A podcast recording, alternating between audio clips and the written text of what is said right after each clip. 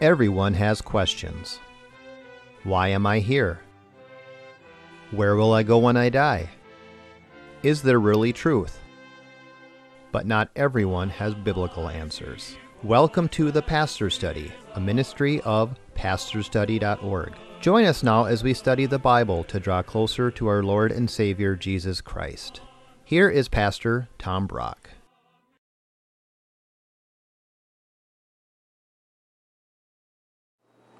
Welcome to the Pastor Study. For today's program, let's tackle one of the most difficult problems of the Bible, namely, how can God will that something happens, and then a person carries that out, and then God holds that person guilty and accountable for carrying that out? The prime example is Judas. Was it God's will for Jesus to be betrayed and crucified? Yes. Was Judas part of that plan? Yes. So does God hold Judas accountable for what he did to Christ? The answer is yes. and we're going to ask the question how does that work? How is that fair?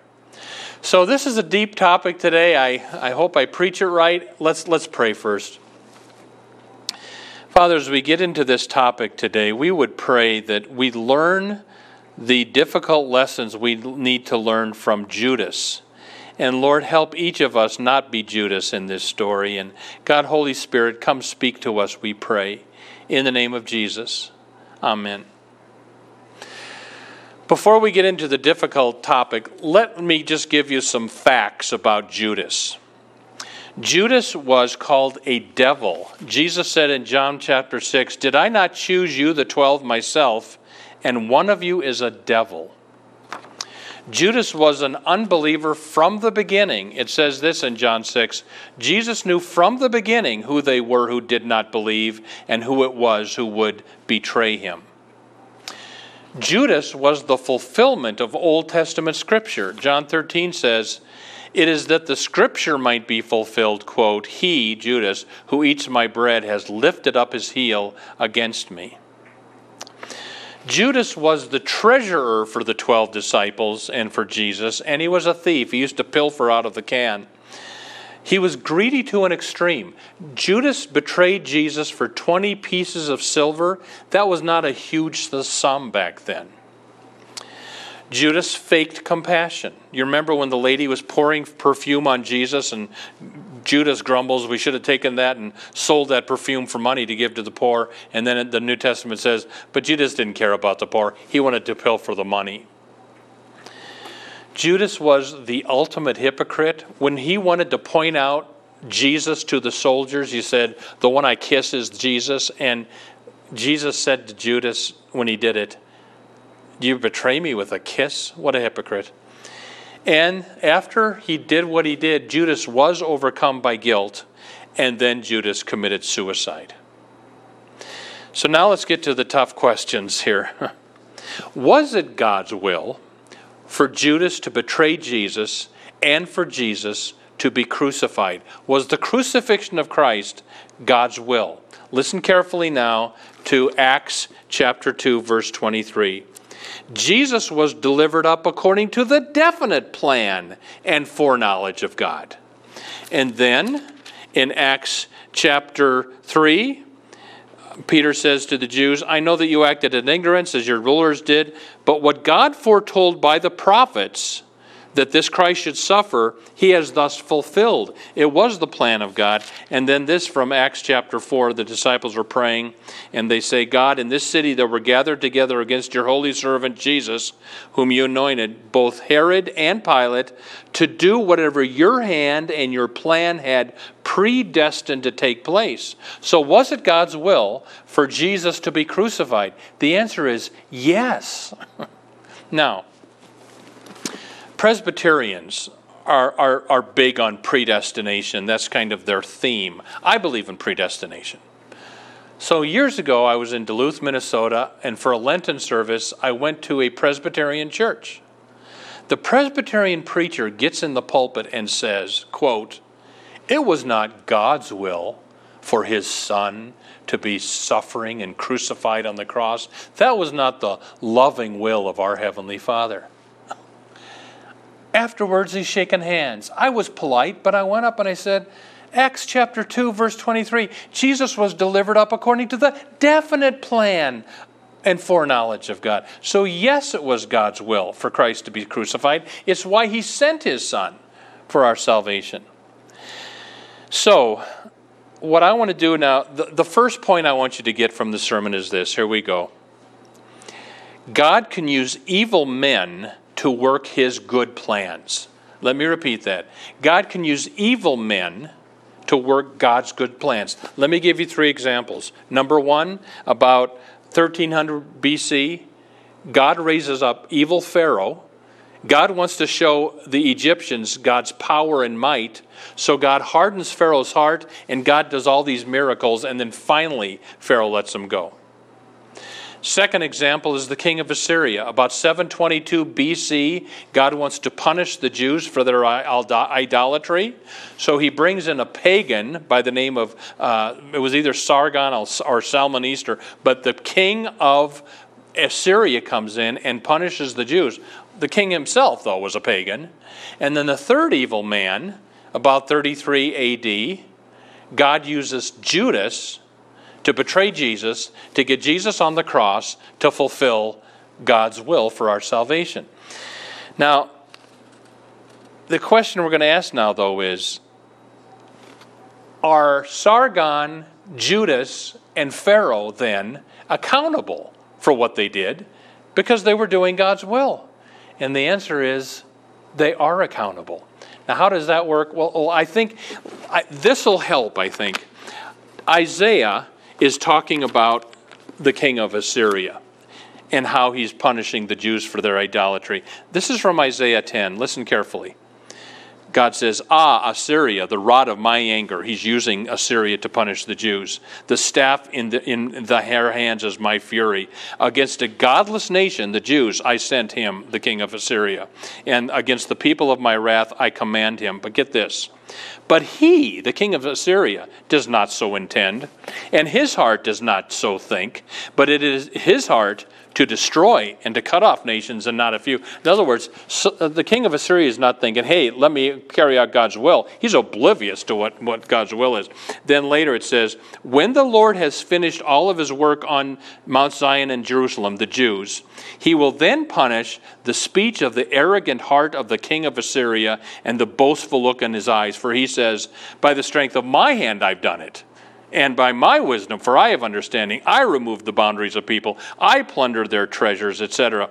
And then God says, Shall the axe, Assyria, boast over him who hews with it, God?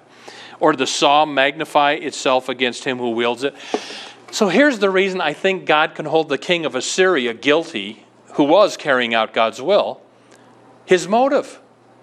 Was the king of Assyria thinking, here, let me do the will of God and punish the Jews? He had none, none of that in his mind. He was a pagan idolater. So, yeah, he was doing God's will, but his motive was his own evil greed and hatred.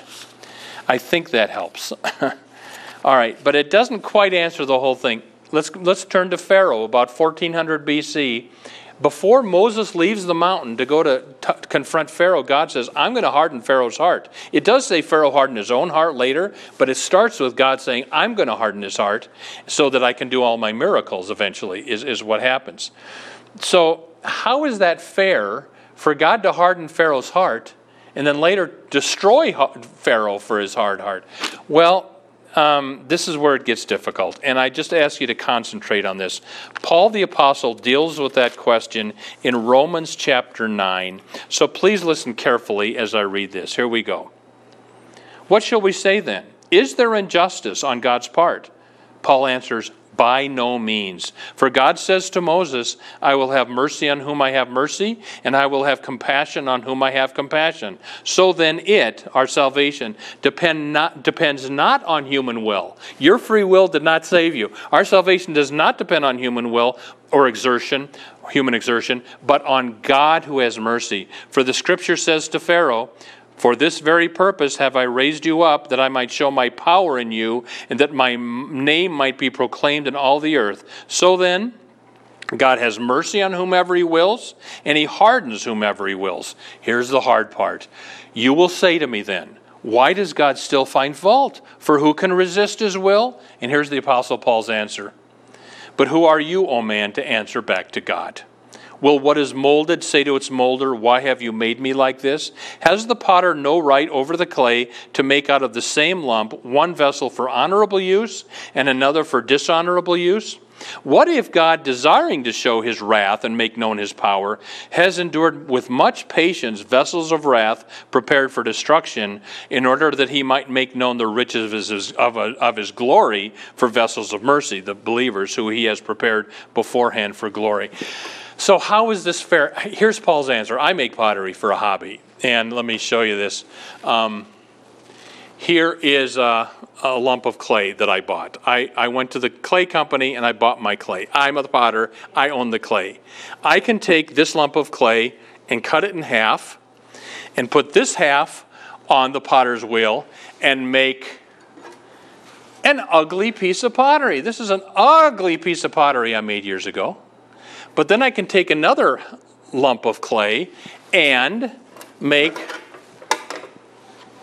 a much prettier piece of pottery. All right, I'm the potter. I own the clay. I have the right to make one vessel for normal or evil uh, use and another one for glorious use. God has the right, He is the potter, to do whatever He wants with His clay. And you know, the, everybody is going to glorify God one way or another. You will either glorify God by going to hell and glorifying his justice and his holiness against sin, or you will glorify God by going to heaven and glorifying God for his mercy and his forgiveness and his kindness through Christ. But one way or another, everybody glorifies God. And so, how is this fair? Well, you know, God is fair. God is more fair than we are. And you don't have to worry if God's going to be fair. He's more fair and just and righteous than we are. Plus, I got to say this we're, we don't bring God into our courtroom. One day He's going to bring us into His courtroom. So, there is the best I can do. I hope you understood all that. I'm not sure I did, but let's now do the second half of the sermon. What are some practical lessons for my life that I learned from all this? Here we go. First practical lesson God controls everything. That's called sovereignty. That God controls, He's in control of everything. He's even in control over evil people. And that's a comfort for me. I want, if I've got an evil boss or an evil relative, I want God to be in control and, and ultimately win over that situation. Here was a small town that was having a prayer breakfast. A lot of people show up for the prayer breakfast. A farmer was asked to come up and give the opening prayer, and he comes up in his overalls and he, he says, Let us pray. And he says, God, I hate buttermilk. People kind of looked up. And God, I hate raw white flour. And God, I hate lard. But God, you can take lard and flour and buttermilk and put them together and mix it into great buttermilk biscuits. So Lord, when bad stuff happens to me, help me know Romans 8:28. You're working all that together for my good. First lesson I want you to get from Judas is God controls everything. He's sovereign over everything, even over he- evil humans.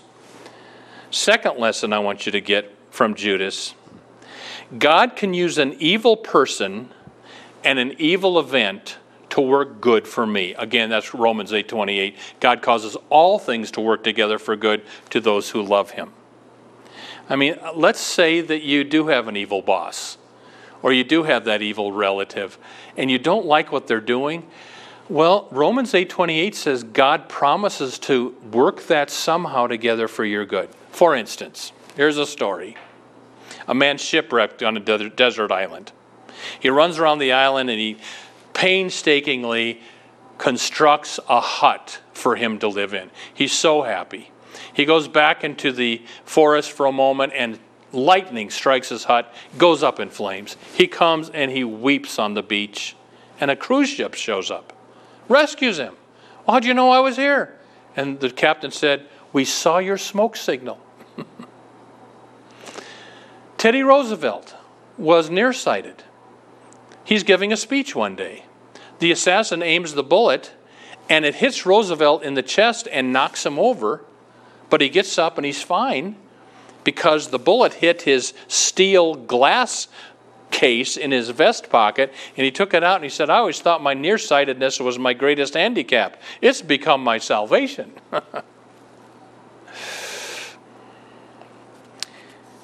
Years ago, about early 1900s, there was a mine that collapsed in Wales, England. 200 miners were killed. The bishop of the area was ca- called to do the mass funeral. And the bishop got up and said, In my Bible at home is a bookmark that my mother embroidered for me. And he said, if you look at the bookmark from the wrong side, it looks like a mistake, a, a, mass of tangled threads. But if you turn it around, you see beautifully embroidered the words, God is love. And he said to the mourners, Today we're looking at this event from the wrong side. It looks like God has made a horrible mistake. But one day we'll see this from the other side and understand. God can use an evil person or an evil event for your good. Romans 8 28. Next thing I learned from Judas there have been wolves among the sheep from the beginning. If Jesus' little band of 12 handpicked men had a devil in it, you better believe some of the people at your church are not believers in Christ. That's just the way it works. For many years, I was a pastor in the very liberal evangelical Lutheran church in America. I finally led my congregation out of that denomination for a more biblical branch of Lutheranism. But in my old liberal ELCA days, I had a bishop who, well, I, how do I, I he was horrible. I mean, he promoted homosexuality. He was he was uh, later he was very pro-abortion rights, and he led the church down the wrong road. He died recently, and I watched his funeral on YouTube. He, big, huge funeral. Somebody got up and just praised him because because he was so pro LGBT, and I sat watching this this sermon and this service, thinking there have been wolves among the sheep for a long time, and some of them are old, white haired bishops. Next thing I learn from Judas is the awful fate of the hypocrite. Jesus said, would have been better for Judas not to have been born you know, sometimes I get the question, well, do you think Judas is in heaven because he was sorry after he betrayed Christ? Well, he was sorry, but he never returned to Christ. You'll see Peter in heaven. Peter betray, uh, denied Jesus three times, but he was sorry and he came back to Christ. Judas never came back to Christ, and I think Jesus saying, "Better had he never been born," mean he's in hell. And I want to, I want you to ask yourself this question: Am I Judas? Judas went to all the prayer meetings. He followed Jesus for three years. He was there at the Last Supper. I mean, he did everything, but he wasn't saved because he never submitted his life and trusted Jesus for his salvation. Are you a Judas? Maybe you go to church, but that's about it.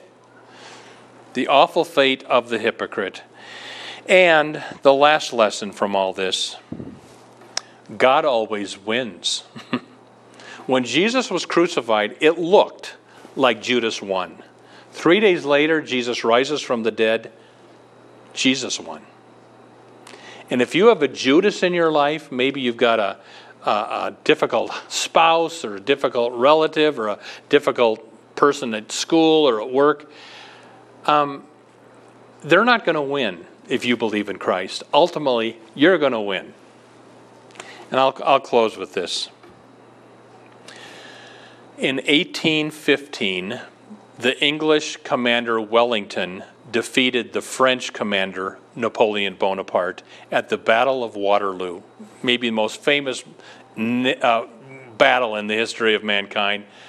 The story goes, I don't know if it's true, story goes that the courier sails across the English Channel, runs to London, gets to the top of a tall building that night, and with his light starts to blink out the great news W E L L I N G T O N, Wellington, D E F, defeated. And he was going to do the third word, Napoleon, but the fog settled in. And all the people saw were two words Wellington, defeated. And they mourned. Finally, the fog lifts, It starts again. W.E. Wellington, defeated. And then finally, the third word, Napoleon, and the city rejoiced. when Jesus died on the cross, it looked like Jesus defeated. Three days later, we got the real message. Jesus defeated death when he rose, he defeated Judas when he rose, he defeated the devil when he rose. And the last point I want you to get is in the end, God always wins. So if you have a Judas or a difficult person in your life, pray for them, pray for, for their salvation, but know that in the end, they're not going to win. God is going to win. Those are the lessons we learn from Judas the betrayer. Amen. Welcome to the portion of the pastor study where we now ask Pastor Brock to share with us his knowledge of Scripture and his insights to answer questions we have regarding the Bible, our Lord, and our everyday walk with Him. Pastor Brock, didn't Judas sin because of his free will? And the second part of that question is Doesn't God give all of us free will? And the to choose whether to follow Christ or not? You know, here's the very popular view everybody has free will. You decide whether you're going to be saved and follow Christ or not. I don't believe that, Jackie. Okay. I, I don't think we can choose God on our own. And I think the Bible teaches, if you read that Romans chapter 9 passage, it, salvation, does not depend upon man who wills, but on God who has mercy. And if I can quote Martin Luther, I'm a Lutheran, 500 years ago, Martin Luther wrote this I do not believe I can, by my own reason or power, come to my Lord Jesus Christ or believe in him, but the Holy Spirit does that in me. So, I mean, jo- uh, Judas had an evil will, and his evil will went after Christ and betrayed him was I mean, Jackie, I was watching TV the other night, and here's I won't tell you who, but there was somebody on TV who was really promoting evil, and he is so entrenched in what he's doing. And I thought, you know, that person cannot turn around. He's so entrenched. Only God can turn that people around, uh, that person around. That's true for, for all of us. So I don't think you can, by your own free will, come to Christ. You need the Holy Spirit to do that. Okay, well, this is a little different type question because we have a lot of things happening in America today. Oy, oy. Yeah, and so if America has an evil president, is that from God? I mean, yeah. we've got things going on that just. This is the craziest time of our lifetime. Oh, well, it is, Tom. And it's hard to watch the news and, oh, you can't. oh, and but let uh, you know, uh, whoever becomes the next president of the United States, if it's an evil person, is that from God? Sometimes God gives people what they want. If you read Romans chapter 1, three times it says God gave these people up to the lusts of their own hearts. And so I don't want an evil president, and I pray we don't get an evil president, but um, sometimes you, when you say, God, I don't want you, God says, okay, you don't get me. You get your rebellion. And you get, this happened in the Old Testament. There'd be a good king of, of Israel, and the next king would be horrible, and then the next king would be good. It, it just goes back and forth. So. Okay. Tom, did Judas go to hell if he was?